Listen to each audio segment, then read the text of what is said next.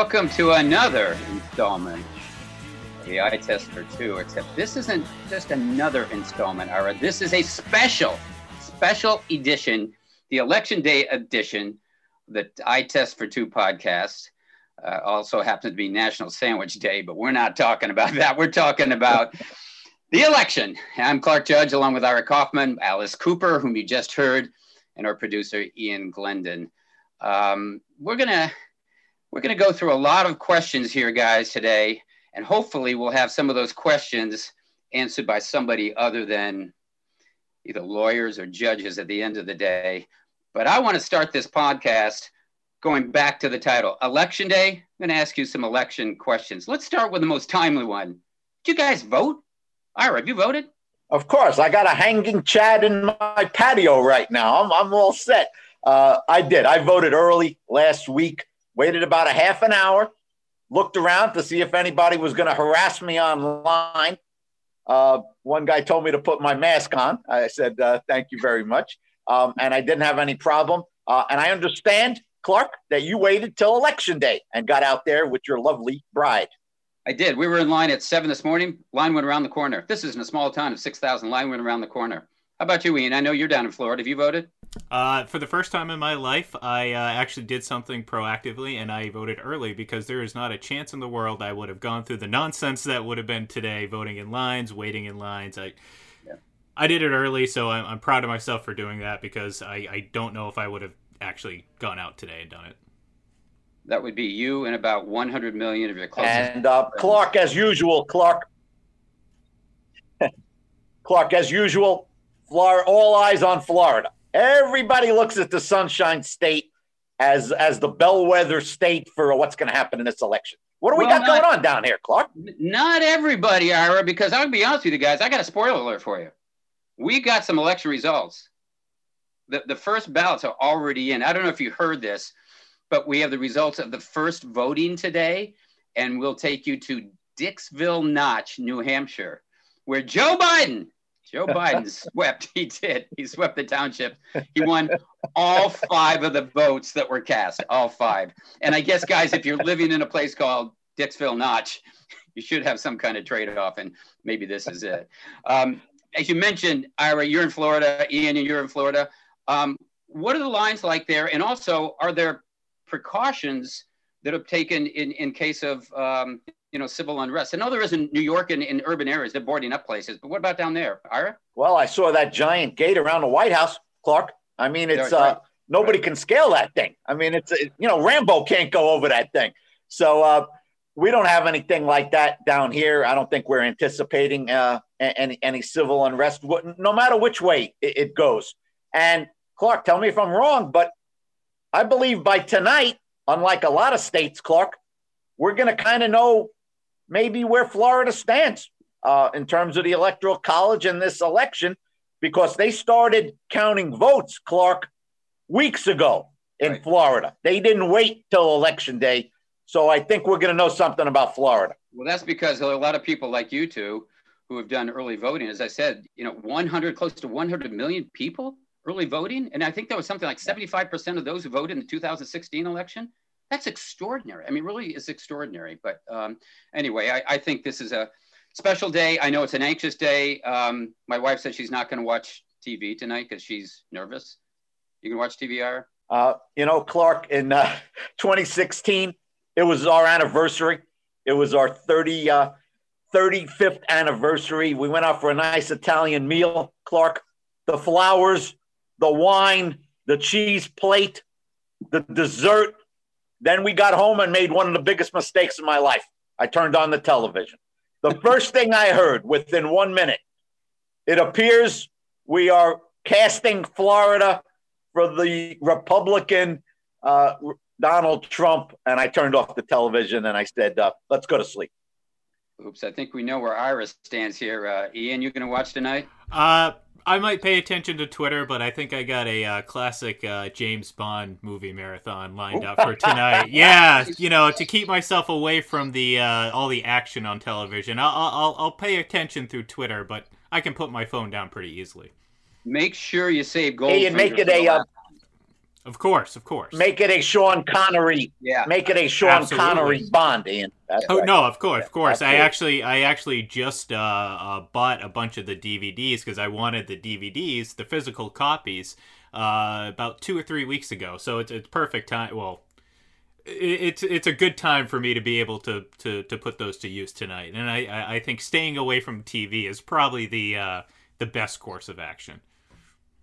Okay, well, speaking of good times, guys, this would be a good time to tell people what's in store for them today, other than election questions. Uh, we're going to sit down with former tight end Anthony Becht, who spent time with the Jets and also with the Tampa Bay Bucs. Has gone on to a media career, and uh, we want to get his take on the M E S S mess mess mess. That would be the Jets. Hear what he has to say about them. Um, we're also going to give you an update on voting. Yeah, voting for the Hall of Fame's semifinal class for the class of 2021. Ira, just a guess. Peyton Manning, Charles Woodson, Megatron probably going to make the semifinalist list, right? Yeah, that, those might be the final three guys I check off. But uh, yeah, it's a, it's a sure bet. And then we're going to hear about a notable 1994 49ers game where a Hall of Fame quarterback was actually pulled in the middle of the game. It was the third quarter. But before we do, uh, I want to take a quick spin around the league. And Ira, I'll start with you because you're in Tampa. Last night's game, Bucs Giants comes down to two point conversion, and it comes down to your favorite call. This would be a great week to have Mike Pereira on. Unfortunately, we're a week too early, and that call I would be no pass interference. Pick that flag up, Clark. And you know what? Uh, and I know people are going to say it's because I'm down here in Tampa and Ian's in St. Petersburg. Uh, it was the right non call. They did it right. Antoine Winfield, Clark, who's a heck of a rookie. I think yeah, he's in the conversation for rookie defensive player of the year. Um, played a strong game and made the play. And I think his timing was right. Uh, on first glance, maybe it looked like he got there early. But Clark, the more you looked at it, the more you said the guy just made a good play. Give him the credit. Bucs win. You know, are up here in Connecticut, a little bit of a different perspective. We're kind of in that greater New York area. Sure looked like pass interference to me. Uh, Ian, Ian, what'd you think, Ian? What'd you think? You know, I, I I'm surprised. I'm gonna have to uh, side with the guy who shares the same first initial as I do. And uh, I look, what I, I I prefer that you. I mean, to me, that's a football play, and when when you slow it down, you can make any play look like it's pass interference. But it, it in real time, it, it, the ball hit uh, Antoine Winfield, who I'm gonna pat myself on the back, and I had the Bucs taking pre-draft. It's the only thing I got right, so I'm gonna I'm gonna ride that until I can't ride it anymore. But I, I just I look at that as that play would have basically rewarded Daniel Jones for making a poor play. And to me, I think it was so close that the de- uh, the offense has enough advantages as it is. I mean, if we start giving them ticky tacky advantages like that, it's just going to go off the rail. So I like the non call. I like that it got picked up, and uh, I hope they keep uh, calling it like that from here on out. Well, now I know why we call this the eye test for two because it's I as in Ira and Ian. Uh, speaking you know, of Daniel Clark, Jones, it, Clark, it reminded me a little bit of the Malcolm Butler uh, interception. Um, not you know a game of that magnitude, but that was a bang bang play, and you could I think you could make an argument that Butler made contact with that receiver before that ball was actually touched by anybody. I think you could make that argument. But here in Tampa, we like to call Bucs win. They're six and two, Clark. Six and two. Yeah, you could make that argument on Malcolm Butler. I'm not making that argument on Malcolm Butler. And since Ian mentioned Daniel Jones, quick thing on Daniel Jones, I think the Giants got a problem with his quarterback. That's 36 turnovers now in 21 games makes he can make some big plays, but man, he makes a lot of mistakes. No one seemed to disagree with that. Okay, and, you know, right. the question is, Clark, Clark. The question is, can he learn from it? You know, Jameis Winston, year five, he didn't learn. He's yeah, still right. doing it. Year five, yeah. trying to make a play where there's no play. So I'll give Jones another year, Clark. I, I, I wouldn't toss him out with the bathwater. Oh, not, not tossing him out because they don't have anyone else, but I'm just saying they're, they're really sort of disturbing signs there because I thought he was ready for takeoff. He seems to have plateaued. But I thought it was interesting after that game what Mike Evans said. And he said, This is the kind of game we would not have won in the past, meaning Tom Brady's made a big difference. Okay, I want to move on to a couple other things. The trade deadline. Uh, Ira, uh, we've already seen what's happened. Uh, Kwon Alexander being traded, the Chargers trading uh, a defensive back. Um, I guess my question to you, Andy Ian, would be what about New England? I mean, New England's two and five. They're in the midst of a four game losing streak. I do think that they ought to start taking a look at Jarrett Stidham because Cam Newton it's, it's three weeks without a touchdown pass. I think you know what you've got with him. If I'm going to be bad, and Ian, I'll be honest with you because I know you're a Patriots fan to me, be bad young, don't be bad old. And I'd like to find out what they've got in the future. But I also think they should start thinking about trading some of these guys away. Although you and I both know that's not Belichick's way. I don't think he's going to do it. I think he's going to stay the course. And this just in: Tom Brady, six and two; Bill Belichick, two and five. No, I, I agree I, with you, oh. Clark. And um, yeah, uh, uh, just quickly, Ian. Uh, I agree with Clark. I don't think Belichick will empty the house. Uh, right. Probably because he thinks he can turn this thing around, which I don't think he can. But Ian, as the Patriots, you know, keep going in this 2020 season, Brady's 2019 season in Foxborough looks a heck of a lot better because look what he did with no receivers, and they still got no receivers. 24 touchdowns, eight picks. You know, Ian uh, Br- Brady looks even better in retrospect. No, I, I, I agree, and, and I was pounding the table all last year, you know, asking people where where do you see the decline because of his age? Because what I'm seeing is a guy who, you know, struggled with the circumstances around him, and and of course people are like, oh well, you're a Patriots fan, of course you're making excuses for Tom Brady, but I saw the same zip in the ball, I saw the same um, ability to to maneuver in the pocket at his age. People say he's not mobile, but you know, I, I can I can maybe argue he's the most mobile quarterback inside a pocket that I've ever seen in my life, right. and, and he and he still has it. So um, I, I think that's being validated this year. Uh, you see what happens, and, and look, the, the, the Bucs haven't been without their injury troubles. I mean, Chris Godwin's played every other game. Mike Evans is banged up. Um, you had uh, Mickens who had had caught uh, three passes his entire career being the leading receiver last night for for a large portion of that game. So uh, Brady still got it, and I, I think a lot of people who follow the Patriots didn't adjust their expectations enough when he left because of the impact that he had. So we're we're seeing it on on two different teams right now. In last six games, Brady twenty touchdown passes, one interception.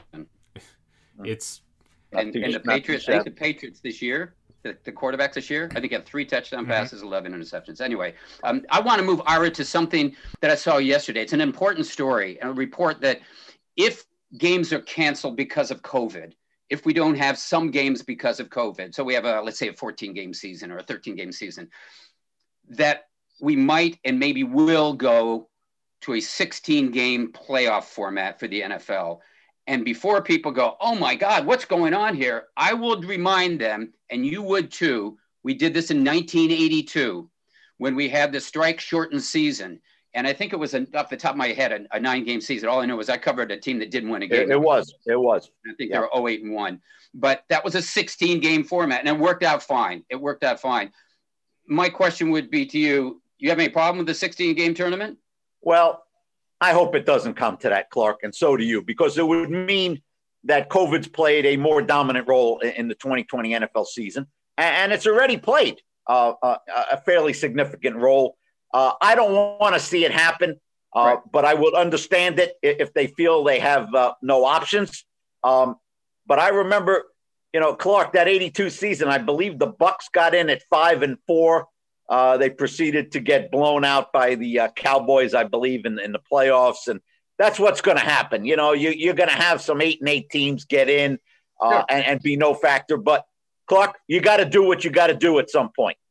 Yeah, but kind of like baseball. Remember, Major League Baseball, the Astros had a losing season this year, right? Weren't they one game under 500? I think so. I think so. American League Championship game. Anyway, okay. Now I want to move on to the election. I'm talking about the um, voting we've got to do Ira, and the voting is to cut a field of 130 um, introductory candidates, uh, preliminary candidates, to 25 semifinalists. We do this every year, except the field is much larger this year, 130. We got a notification within the past week to cut that list down to 25. We're going to do it differently this year than we have any other year. We're doing it electronically. Now, previously, just for our listeners, we had done it with uh, a ballot that you could write in, or you could do it by email or whatever. This time we're doing it electronically, and the votes must be in by November 14th. And I think they're going to announce, they typically have announced the results on Thanksgiving week, and I think it might be the night before Thanksgiving, that Wednesday before. Anyway, um, it, it, seems difficult. It's not really that hard. I don't think I think you could cut it to, to 30 or 25 right now. But what people should know is we're going to get some first time uh, semifinalists because there are no coaches involved. The coaches have their own category this year for the first time. So there are no coaches that could take up space. And last year, for instance, or two years ago, we had uh, Flores and Coryell in there. So there are two at least spots open for any new semifinalists. I'm going to ask you, you, is there anyone on this list, guys who haven't made it, that you would like to see get at least to that first tier, to the 25 semifinalists, and get a chance at least to be one of the 15 finalists? Clark, to me, one of the most intriguing names on the list, and I don't believe he's ever advanced to the 25 semifinalists, is Randall Cunningham. Right. Randall Cunningham, while his complete body of work isn't as consistent as you'd like it to be at the position, he was spectacular at his peak. Spectacular. Um, and he wasn't just a great running quarterback. The guy threw a lot of touchdown passes and led Philly to a lot of wins, Clark. So I want to take a look at him, at least get him in the 25. For whatever reason, Clark, he hasn't been able to get there to this point. Agree with you. I'll mention somebody else, another Philadelphia player, but not known as a Philadelphia player, a guy covered in San Francisco, Ricky Watters, running back. And I remember seeing Ricky Watters in Seattle. Um, I think it was 2000, 2001 and we were talking about the Hall of Fame. Because I'm a Hall of Fame player. I said, geez, Ricky, I, I don't know. Um, I, I look at your stats. Yeah. And he said, you know, have you seen my stats? Said, yeah, I look at them. But you had an impact in San Francisco if you just stayed there. Instead, you chased the money. I'm not faulting you for that, but you went to teams that really didn't do anything. And the 49ers were still there. And he said, but my numbers, I said, but it's more than numbers. It, it's about having an impact. And, and um, I, but I will say the fact that he's not ever been a semifinalist is sort of ridiculous. Um, I mean, Leslie O'Neal been a semifinalist once. I covered him too. He has 132 and a half sacks, as many as Lawrence Taylor. He's been a semifinalist once. I don't talk about these guys getting in the Hall of Fame. I mean, just getting to the next level, the semifinalists. They should have a chance at least. Ben Coates, a tight end's another guy. Cornelius Bennett, never been semifinalist. Anyway, um, we're going to do that. And um, that's, as I said, November 14th, the cutoff. So uh, have you done your voting on there? Or are you already uh, I have there? not. Um, you know, speaking of Ricky Watters, my recollection, Clark, and I didn't see him all that much, but he was a heck of an exciting talent. And when oh, the tremendous. ball was in Ricky Watters' hands, I always felt he could go 70 yards on any particular play, Clark. He could. He could. And he was the perfect guy for the 49ers because not only was a good running back, he was a great receiver coming out of the backfield. And what hurt him was when he went to Philadelphia and very early in his career, might have been a first or second game, he short armed a ball. And someone asked him about it afterwards. He said, For who or for what? That followed him the rest of the career. Okay, this guy's not going to do anything except for Ricky Watters. One should want to mention one other thing. Um, former Dartmouth kicker, guy that I'm partial to because I went to Dartmouth, Nick Lowery. we've gotten a lot of we've gotten a lot of mail um, on behalf of Nick Lowery lately. I look at some of those numbers on his, and, and the supporters are talking about Nick Lowery versus Morten Andersen and Jan Stenerud. He does compare favorably. Why wouldn't he be a semifinalist? Now, I have no illusions of grandeur. Or, or he ain't going to make it. But I'll tell you what, I think he's going to get my vote. I, I, I'd like to see another specialist get in there. He was outstanding. Room, as a semifinalist. Outstanding for a long period of time, Clark. When you when you match him up against Stenerud, different era. But Stenerud's numbers can't match it. They just can't match it. I hear that music, and I know what it means, Ira. In keeping with this election edition of the Eye Test for Two, we're going to open the polls. Uh, Ira and I, for your information, are going to cast ballots on the next 10 questions, while Ian, yes, Ian, our producer, is going to serve as a tiebreaker. If there's a question about winner or loser this, Ian's going to jump in and say, well, this is what I think. So it's pretty simple to uh, understand. I guess that means Ian either knows how to read hanging chads or he doesn't like the two of us fighting. Anyway, no mail-in ballots here. Tom Brady's not going to be doing any counting. We're just simply going to roll with these 10 questions. And if you guys are ready, Ira, Sounds pretty easy, right? Ian? Ready question? to roll. We're ready to roll. Okay. Question number one Who's the next senior you'd put in the Pro Football Hall of Fame? A. Ken Riley. B. Randy Gradishar. C. Al Wistert. Or D. Other. Ken Riley. The late, great Ken Riley. Ian, 65 interceptions. Uh, you can throw out some statistics. You can't throw out 65 interceptions. Ken Riley. Okay. Nice, Sarah. Disagree. Al Wistert, nine seasons, eight All Pro nominations, two championships, all decade. What the heck are we missing here? Ian, I and guess you... that means you have to weigh in. I swear I'm not showing favoritism, but I love me 65 interceptions and give me Ken Riley. I'm with Ira on this one. Ladies and gentlemen, the eye test for two. Next question. Who's the next coach you'd put in the Pro Football Hall of Fame? A. Don Coryell. B. Buddy Parker. C. Mike Holmgren. And D. Dick Vermeil. Now, this excludes Tom Flores, who's the senior, I mean, who's the uh, uh, coaching candidate for 2021. Forget about him. I said Coryell, Parker, Holmgren, or Vermeil. Ira? You've worn me down, Judge. You've worn me down. I'm going with Buddy Parker, who you covered in the 40s. I understand that. But um, he did have that record against Paul Brown, and it doesn't get any better than Paul Brown. I'm going with Buddy Parker. Give that man a Boston can. Yeah, I coached Buddy Parker when he was a kid. you know what, Ira? I'm going to disagree. I'm going Don Coryell for this reason. Rick Gosselin, who's been in that room a long time, longer than you and I, always told me respect the queue. And Buddy Parker would be the guy I put in, except for Don Coryell is in that queue. The six-time finalists are three more than Jimmy Johnson, Bill Cowher, and Tom Flores combined. Johnson and Cowher are in. Flores has been nominated for 2021. What's the deal with Don Coryell? And I'm afraid he's going to get left behind, but I got no problem with Buddy Parker. I've got no problem with him. So Ian, I'll let you stay aside for this one. I, am not I'm not unhappy with Ira. If he wants to say that, I don't want to hear the eye test for two again. I don't. Okay, your favorite Super Bowl city? A. New Orleans. B. Tampa. C, any place that has 24 hour takeout at Taco Bell. Or D, other. Absolutely the Crescent City, my friend. The Big Easy. The bowl of gumbo. You can stop at category A. New Orleans is the quintessential Super Bowl city. Yeah, maybe, but not mine.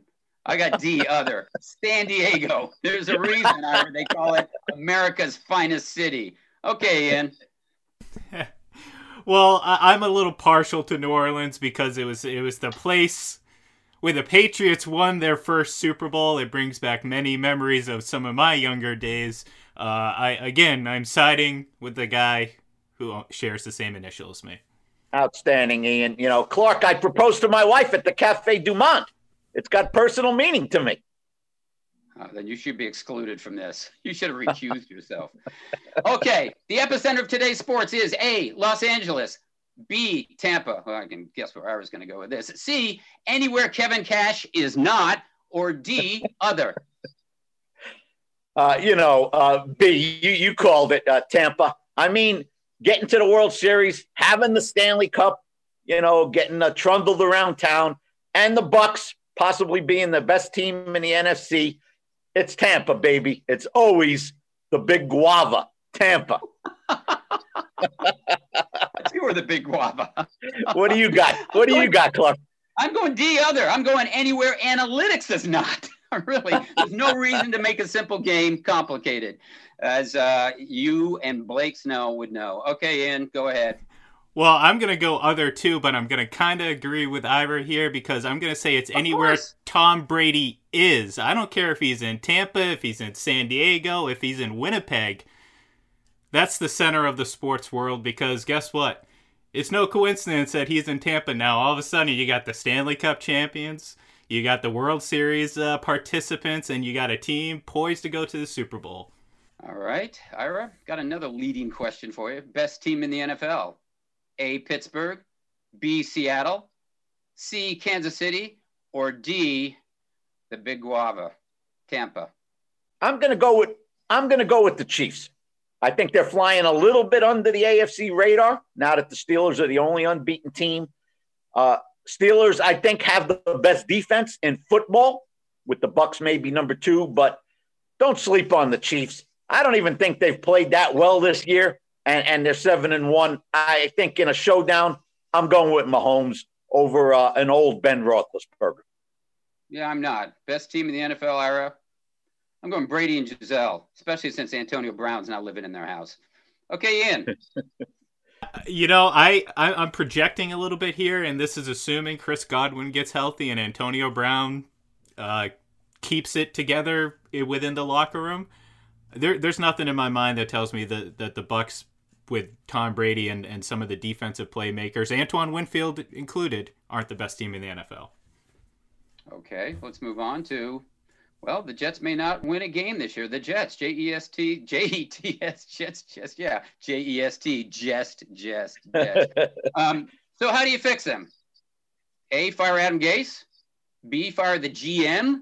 C, fire the players. Or D, hire Chip and Joanna Gaines. What about that, Ira? I think the league uh, issues an edict. Uh, ownership change. Ownership change. Clark, when you're that bad for that long, your owner stinks. And I don't care what Johnson is at the helm of the Jets. I don't like any Johnson in that respect. Get rid of the Johnsons. well, I guess I'm there with you because I think uh, I think they should hire Vladimir Putin. You know why? Because they never lose. That's why they'd never lose. um, speaking of the Jets, what should Trevor Lawrence do if and when he's drafted by the J E S T? Just, just, just. Ira, A, go for it. B, stay in school. C, get designated for F. Does anyone even know what that means anymore? I would hope so. or D, other. He should uh, catch the next flight uh, to Newark Airport and report to the Jets. And I'll tell you why. He's got nothing to lose. Low expectations with that organization. But if he's really good and they win six games next year, he's going to own that town. Absolutely own it. Uh, another bright star on Broadway might get his picture on the cover of Sports Illustrated, like that famous Broadway Joe. I think it's all upside for Trevor Lawrence with the Jets. Nothing to lose. No surprise here, Ira. I disagree with you. I'm going other. I'd contact the Mannings. You know what? They got Eli to New York. They could get Trevor out of there. I'd contact the Mannings. I think it's a no-win situation for this guy. Okay, Ian, what ask you? I want if I'm Trevor Lawrence, I want nothing to do with the Jets. Um, a, a, aside from a, a, complete overhaul from ownership to coaching to uh, giving them a new stadium elsewhere, I, I don't want anything to do with the Jets. If I'm Trevor Lawrence, I stay in school, or okay, or so, facilitate facilitate a trade somehow. So somehow, yeah, get somewhere other than the Jets. Okay, Ian, Ira, two oh no, three more questions. Best coach in the NFL. A. Bill Belichick, B. Andy Reid, C. Pete Carroll, or D. Tom Brady? well, Brady is calling the shots at one buck place. I don't care what I don't care what Bruce Arians says about him not having anything to do with Antonio Brown. That's going to be one of the great quotes of the year, Clark. Yeah. But look, Belichick's two and five, but he's still Bill Belichick. So until he uh, resigns, uh, and he's going to have a bust in Canton first ballot, uh, I'm still going with Belichick. Two and five, be damned. I'm not. I'm going Brady. Six and two. Belichick's two and five. Ira, follow the breadcrumbs, would you please? Ian? I, I would. There's nothing I'd, I'd want more than to give Brady more credit than I already do. But uh, I, yeah, I got I got to go Belichick here. I, I think he's taking a, a, a lot of heat that he doesn't really deserve right now. Although he deserves some, but he he's still the best. My guess is you guys talked before this podcast, right? I got an envelope going Ian's way in, in a couple of days. I'm going down, baby. Who is your vote for NFL commissioner? The next NFL commissioner, Ira? Would it be A. Peyton Manning? B. Rich McKay? Three? A Rooney? I mean, any Rooney, any Rooney, Andy Rooney. I don't care, any Rooney. Or D. Anyone but Kevin Cash. I'm gonna go with D. Susan Rice. Susan Rice, a voice of reason. She's a sports fan. Let's get her in there. I thought she was gonna be Biden's nominee for vice president. She fell a little short. Um, but Susan Rice working at Park Avenue, I like it. I like it too. Not enough though, Ira. I'm going with Mike Pereira, last week's guest. You know why? because then we could talk you and he could talk you off the ledge with pass interference. And we wouldn't have this conversation about what happened last night. Okay, Ian. Uh, I'll, I'll throw another one out there. Anyone but Roger Goodell. I'll be happy with. Hey, I'm go. all for that. All right. last question. Mercifully, we've come to this last question. Florida is a key swing state. You guys know it because you live there, you work there. It's a key swing state in today's election. So who wins it? A. Donald Trump. B. Joe Biden. C. Randy Arozarena. Or D. The Supreme Court. Ira. I believe Trump ekes out a narrow win in the Sunshine State doesn't mean he's going to win the election. But when the reports come in Tuesday night, I believe it'll be Trump takes Florida. Well, I'm going Supreme Court. So again, once again, we disagree. because Iris, we learned a long time ago, and as you have told me a long time ago, never ever take on a judge. If you know what I mean. I understand. I believe our guest might be ready, so it's coming up, Clark. Coming up. Okay. All right. Well, hey guys, thank you pick up your I voted stickers on your way out because uh, it seems like a good place to stop and go to a break. But when we return, we'll see your former tight end Anthony Becht voted too, as well as get his thoughts on the Jets, the Bucs, and the NFL. This is the Eye Test for Two on FullPressRadio.com.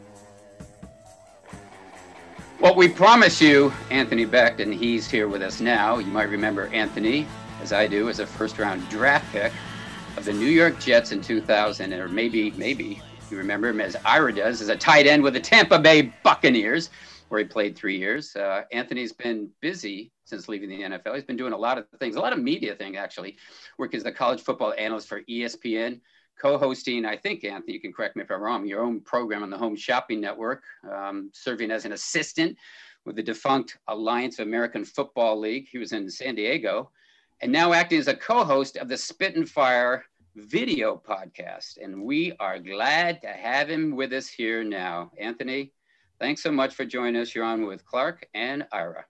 Yeah, pleasure, guys. You know, listen, I always make time for my guy Ira. It's good to meet you, Clark. Uh, I'm just, uh, I'm honored to be on and get the uh, invite. How long's this been going on? I feel, has it been like six years and I've just finally gotten on, or did you just started this year and I'm one of those priority guests, Ira? What, what is it? This is, uh, it's fairly new. It's fairly new. And uh, Clark, let me tell you a quick story about Mr. Becht. Um, when he was with the Buccaneers, and the Bucs had good teams at that time.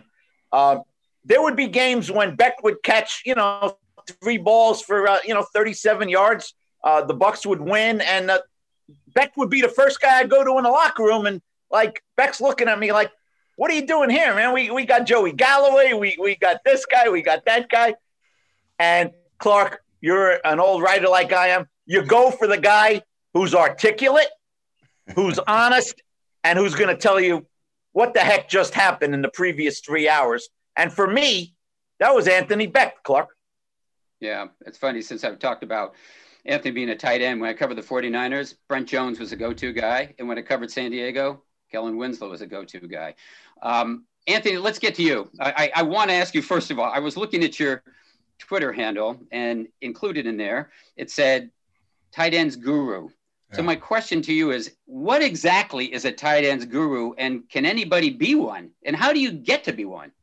No, not everybody can be one. Uh, you know, I, I self-labeled myself that. Here's the thing: I played 12 seasons in the NFL. I came into the NFL as a complete tight end, a guy that can catch, can run, can pass protect. Um, but you know, when you come into the NFL, you want to catch balls, you want to become that guy. And I wasn't really a refined blocker. I was a good college blocker.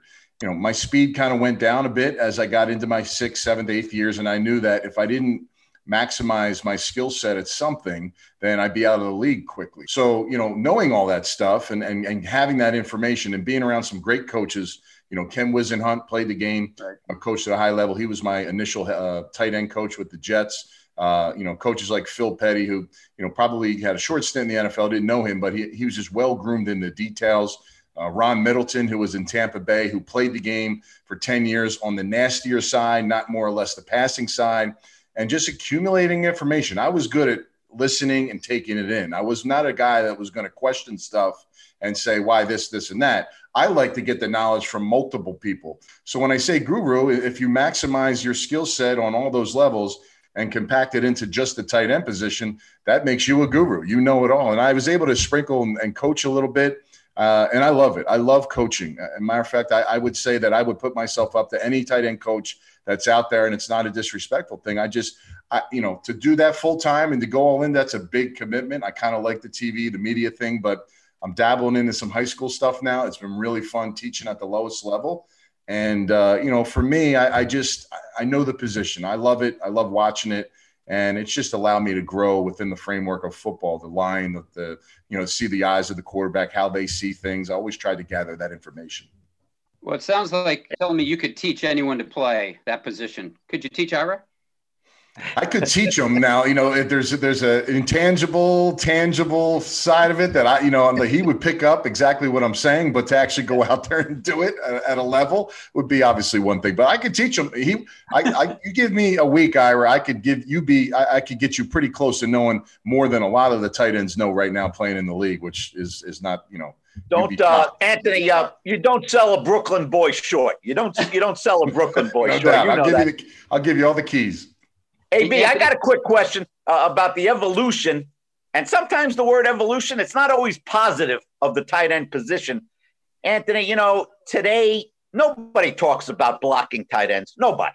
I mean, everybody's looking at Antonio Gates.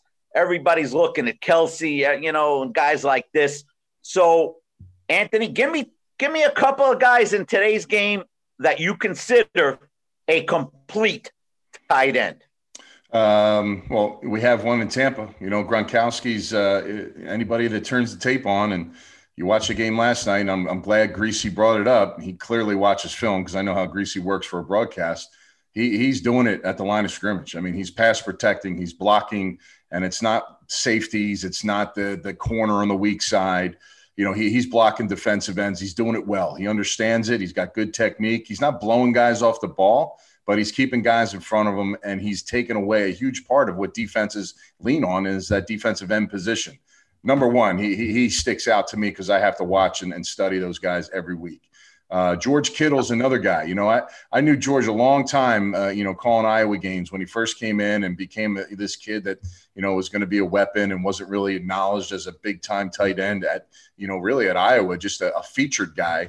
And the jump he's made, he understands that, you know, to be a complete tight end and to do all the traits and stay on the field and be a guy you don't have to bring in an extra tackle and has really elevated him. And of course, Kyle Shanahan has utilized his size and speed and made him a, a target. They force fed him to become a uh, just a gifted tight end, and he's brought the physical and the attitude and the things that you want to do.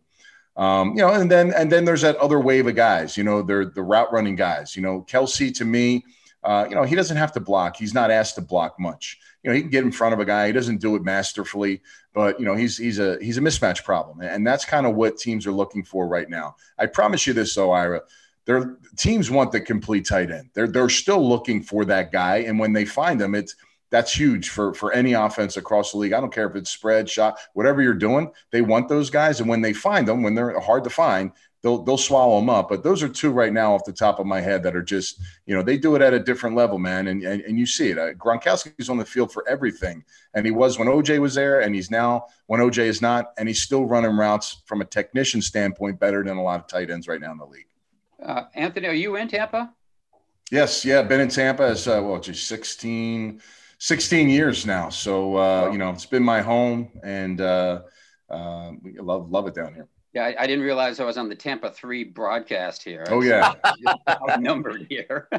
hey, I want to go to the jugular here uh, and, and, really uh, get down to the nitty gritty about the J E T S Jets, oh, Jets, man. Jets. Now you were there when Mike Westhoff was a special teams coach, and I covered Mike way back when when he was in Baltimore, and there were the Colts there and Mike was coaching with Frank Kush. I love Mike. I've seen him many times. He used to live in New York. I'd see him on the streets and talk to him. And this week he was talking to the New York Post and, and he basically was asked about what's wrong with this team. He said, well, You know, they need to fix it by taking an exterminator to that building and getting rid of everything and everyone. I I don't want to talk to Mike about this because I know how he feels. I want to ask you about it. Um, if you were running that team, how would you fix the ball club? Because I don't think they're going to win a game this year. What would you do to fix the New York Jets? Well, you know, it's it's interesting because uh, they've been saturated with uh, a ton of injuries this year. You know, anytime your quarterback who's young and still developing has to go out there and throw balls to guys that you know should be on the practice squad and not on the football field, you know that that's a problem. Uh, I really like Joe Douglas. I, I, think so far he he struck gold with uh, at least three of the rookies that he drafted in his first class. Mekhi Becton clearly, uh, him and Tristan Wirfs are probably the two uh, young budding stars at the tackle position. And Becton's the only guy that actually can play left tackle right now, and he's been dominant doing it. So that that's a that's a huge pull there. Denzel Mims finally getting on the field seven games into the season. Uh, I labeled him as a first round receiver. He got there. He got picked up later by them. I thought it was a great pick.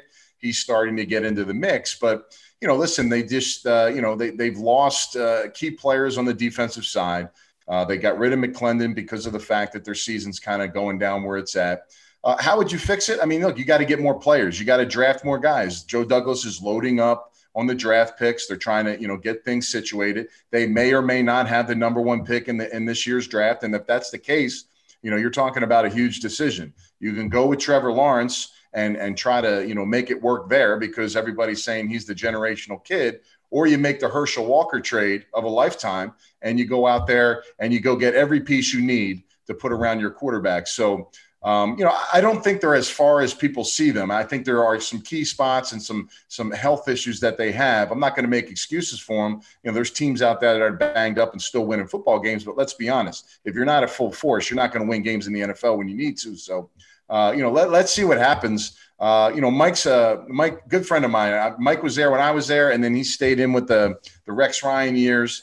Uh, you know, Mike, Mike, pretty much, if you ask Mike, he invented every single uh, kickoff return, punt block that actually teams are doing it successful. He's going to tell you he invented it, which is great because I love him. He had awesome stories. I love sitting in the special teams meetings. You know, even if I wasn't on the special teams that day, I would come in early just to listen. You know, he'd get in that chair and he'd put his hand on his chin like this and he'd start reeling off stories and I would just I love it. It was great. But uh, you know, he's passionate about the Jets. The, when he was there, we won. When I left, they got the two AFC championships. They were the best special teams in in the NFL. You know, or at least top five. You know, he's got a little pride for what they're doing. I, I have some pride for him. I played there for five years. They drafted me. I mean, I got to cover him every single Sunday for the last you know five years. I mean, it's you know, it's it's it's tragic to see it go down, but I'm a realist. I understand they don't have the pieces yet, and whether you win two games this year or you lose all of them, either way, it doesn't matter. You're not accomplishing anything at this point. So they're still building. Let's let's see what happens after this draft and this free agency period. They got a ton of cap money, and Ira knows he's seen teams bounce real quick, and they get some pieces in the right place.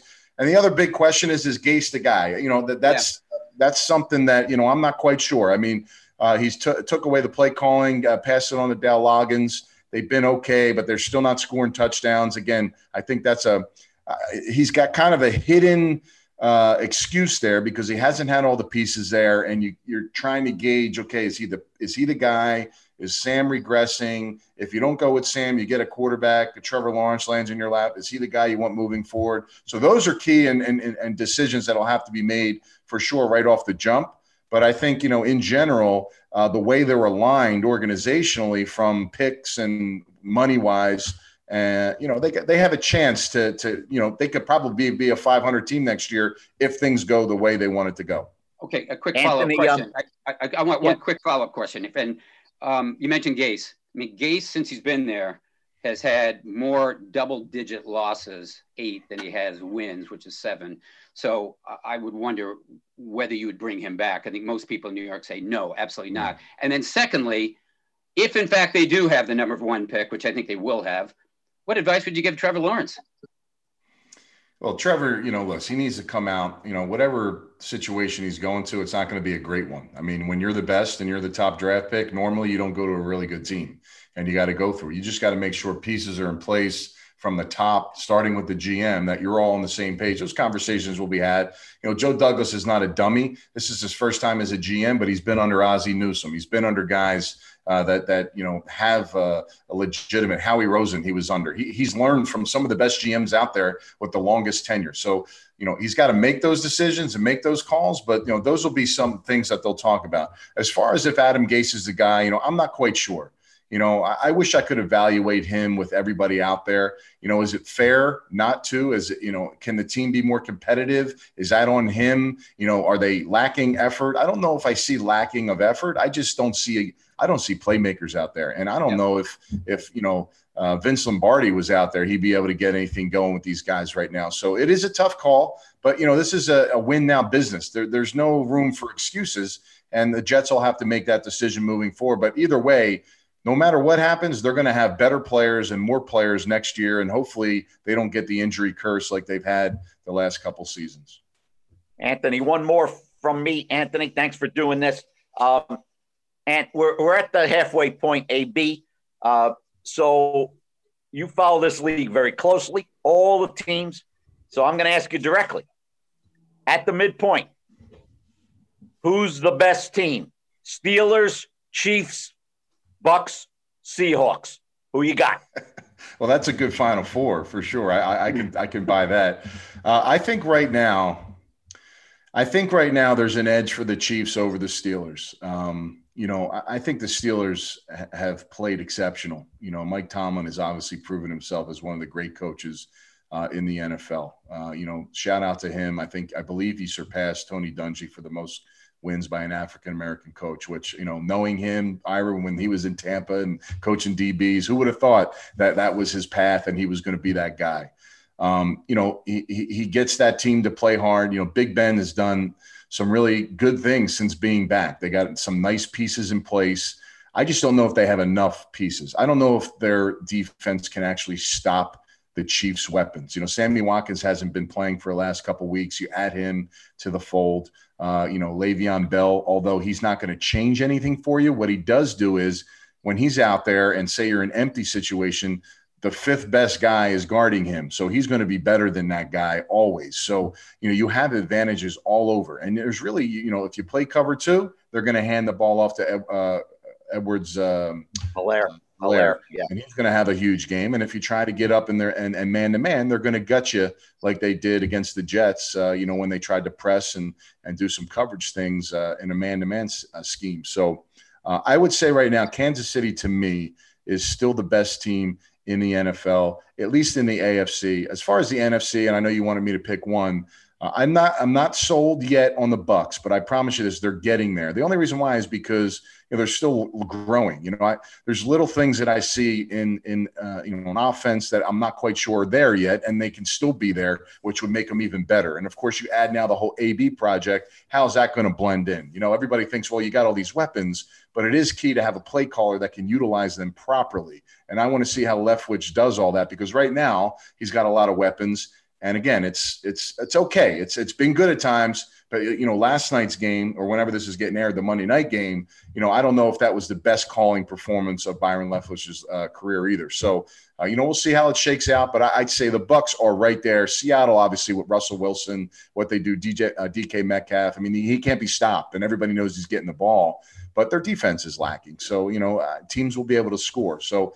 Um, I think AFC right now has the strongest case to being the be- having the best teams uh, over the NFC, but I think both sides are going to give you, you know, at least by the time that comes, you know, Bucs could be rolling and be that dangerous team that can that can potentially beat them. Yeah, I, I agree with you, Anthony, and I'm glad you mentioned that because the Seattle defense really concerns me, especially the pass defense. I know they got Carlos Dunlap, but they don't have much of a pass rush, and that concerns me. And that's why I lean more towards Tampa. So I'll bring this conversation full circle here with this last question. You talked about last night's game in a stadium that you're familiar with. Well, I guess it wasn't that at that time, but at the MetLife Stadium, that site at least was uh, where the Giants and the Jets played. But that game last night between the Giants and the Bucs, the last significant play of the game, the two point conversion. How did you see it? Because we started this podcast talking about it, and Ira and Ian said, no harm, no foul. I really thought it was a pass interference. How about you? You know, I mean, listen, rarely do you get flags uh, picked up. You know, when when referees or officials see those things and they throw it, you know, obviously they saw something. I mean, if you slow it down and you watch it, you know, I did I did feel like uh, you know Antonio Winfield uh, Jr. got there slightly early um, just because uh, you know it was misthrown by Daniel Jones. It allowed you know we see it all the time on deep throws when the underball uh, a ball gets underthrown, the defensive back, the offensive guy stops, and the defensive back runs into him. Now it wasn't as uh, you know as bad as some of those situations, but in that moment, you know it did disrupt uh, the the pass there. Now he did hit the ball with his body. You know, people say, well, it hit his arm. Well, yeah, he wasn't trying to hit it with his arm. I don't know if his head was really around at that point but there was a slight collision prior to him getting the ball. Would I have been terribly mad if they said no, that was pass interference? No, because you know, being an offensive guy, if a guy runs into you like that, he's running full steam ahead and the ball gets thrown behind. I think that I could have lived with that. Um, but you know, uh, just watching that game, just how the flow was, um, you know, I, I, felt like maybe the momentum uh, could have went their way there, but it didn't. So I, I, think that was a I think that was a PI. It wasn't a hardcore PI. I don't think that you know, like I said, I wouldn't have complained about it. I just feel like there was some contact there, and it was before the ball got there. It was very slight, but it you know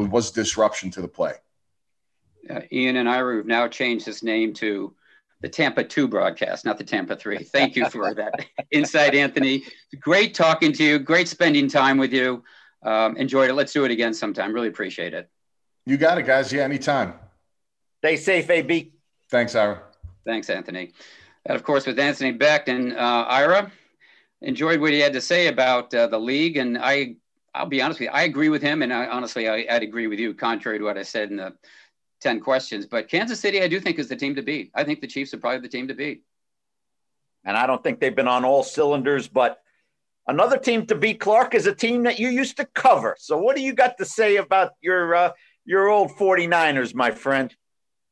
I think they're dead. I think they're dead. Losing Jimmy G and Kittle, finished. And I think they showed you that when they traded Kwon Alexander. I realized he wasn't a starter, he'd been hurt, but I, I, don't see the 49ers going anywhere, especially in that division. I don't think well, there's any competition at the bottom half of that division with the Rams or the 49ers as there is with Arizona. I can't believe I'm saying that, but I think Arizona is a legitimate threat to Seattle because Seattle can't stop anyone. Um, and, and you see that again and again. I realized last week the score was misleading, but still they give up so many points that if they were to play someone like Kansas City in the Super Bowl, Mahomes would tear them apart because they can't bring pressure with the front four. Anyway, I want Clark, you're on. gonna you're gonna tell us, uh, Clark, you're gonna tell us about a 49ers team that uh, that during their glory days, my friend. You, you are correct, sir. Because listen, there's that crowd again, you know? And maybe they know something we don't about today's elections. I want to bring that full circle to it's election day. Or maybe it's just another intro to the week of I was there. And that's what it is. Because I want to take you back, as you mentioned, Ira, to week five of the 1994 season. Now, that would be October 2nd, 1994. And I will set this scene for you. It was Candlestick Park. 49ers were playing the Philadelphia Eagles. The 49ers won three of their first four games. They were supposed to play Philadelphia easily and win easily. Unfortunately, they lost, and they lost 40 to 8, which was the worst loss of the George Seifert era. And, and that might have been the story, except the story was actually Steve Young getting pulled. He got pulled in the third quarter, uh, unbeknownst to him and everyone else including in the press box, went, what's going on here? And, and rather than me explain it, Ian, can you roll that audio? Because this is what happened. The Eagles 33, San Francisco 8. Elvis Grbac has taken Steve Young's place at quarterback. And I'm not sure what brought that about. He was hit a lot. Well, you watch him. Young. He's ready to call a play. The Elvis Grbac just comes running in. You see Grbac coming in here. And now Steve Young looks and he says, what the heck's this? And he comes out, and then Elvis Grbac takes a timeout. And just because it was third down coming up, they must have thought something was wrong with Steve Young. Well, I'll tell you what was wrong. They were getting waxed. they were getting killed, and so was Steve Young. He was getting hit a lot, didn't complete 50% of his passes. And George really looked at the big picture and said, we got to get him out of here. It's the fifth week of the season. We need this guy for the other 11 games this year. So he takes him out Young goes to the sidelines and he he goes past Seifert, goes to the bench and he starts talking with the then quarterbacks coach Gary Kubiak, and he's hot because he doesn't understand it. No quarterback wants to be pulled. Then he starts yelling at Seifert, and it's pretty intense. But Seifert doesn't turn around and look at him. It's not a face-to-face confrontation, but Young is fired up. And afterwards, I remember talking to Brent Jones, and we mentioned this because uh, I, we had Anthony Becht down here, and I talked about Brent Jones and Kellen Winslow. Brent Jones said, "You know what? I think that really galvanized the team." Brent and Steve were very close I think that really galvanized the team because we saw Steve as such a nice guy and he got fired up about it. He got fired up. And it, it must have galvanized him because after that, guys, they won 10 straight games. The last game of the season was a so what game against Minnesota. They had already clinched the home field advantage. So they go to Minnesota. I think Young played for a couple series, maybe one quarter, and then got pulled. All the starters got pulled. But after that game, including the playoffs, Steve Young had 35 touchdown passes and three interceptions. Yeah, he was a fiery leader and he galvanized everyone. But after that game, 35 touchdowns, three interceptions. He went on to become the league MVP, the offensive player of the year, and the Super Bowl MVP because they got to the Super Bowl. And of course, he went on to become a first ballot Hall of Famer. But Steve said in a video that I had seen recently, he never understood it. He goes, Fiery leader, I've been around these guys all the time. He goes, You know what that taught me? It taught me a vital lesson of football. And that lesson is perception is reality. If you're perceived to be something, you might as well be it because that's the truth in people's minds. And the truth here is that Steve Young got pulled for the right reason, I don't know if you remember it, but it saved that season for the 49ers. And if it galvanized the team, so be it. They went on to win the Super Bowl. That's a heck of a story, Mr. Judge. I didn't realize that uh, he got pulled. Um, you know, Madden and uh, and and Summerall, they must have thought he got hurt, but that was not the reason, Clark. No it's injury the right there. Yep. No, no. It just uh, the injury was to his uh, psyche, I think. And um, anyway, it, it, was done for the right reason. Ira, final thoughts. Couple of quick ones, my friend. A shout out, 76th birth, 72nd birthday. Lulu, one of your favorites, Clark. Lulu. Sir with love. 72 years, 67 to Sir with love, the number one single of 1967. Clark, when I see the end of that movie, I cry every time. I, I got to get a handkerchief. I got to get a tissue. It's unbelievable. All right, second shout out. And eight, uh, Anthony Becht mentioned this, Clark, and, and I think this might surprise you.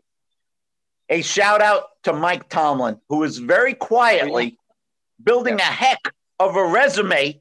Never had a losing season, Clark. Never had a losing season. And, and I'm leaving you with this.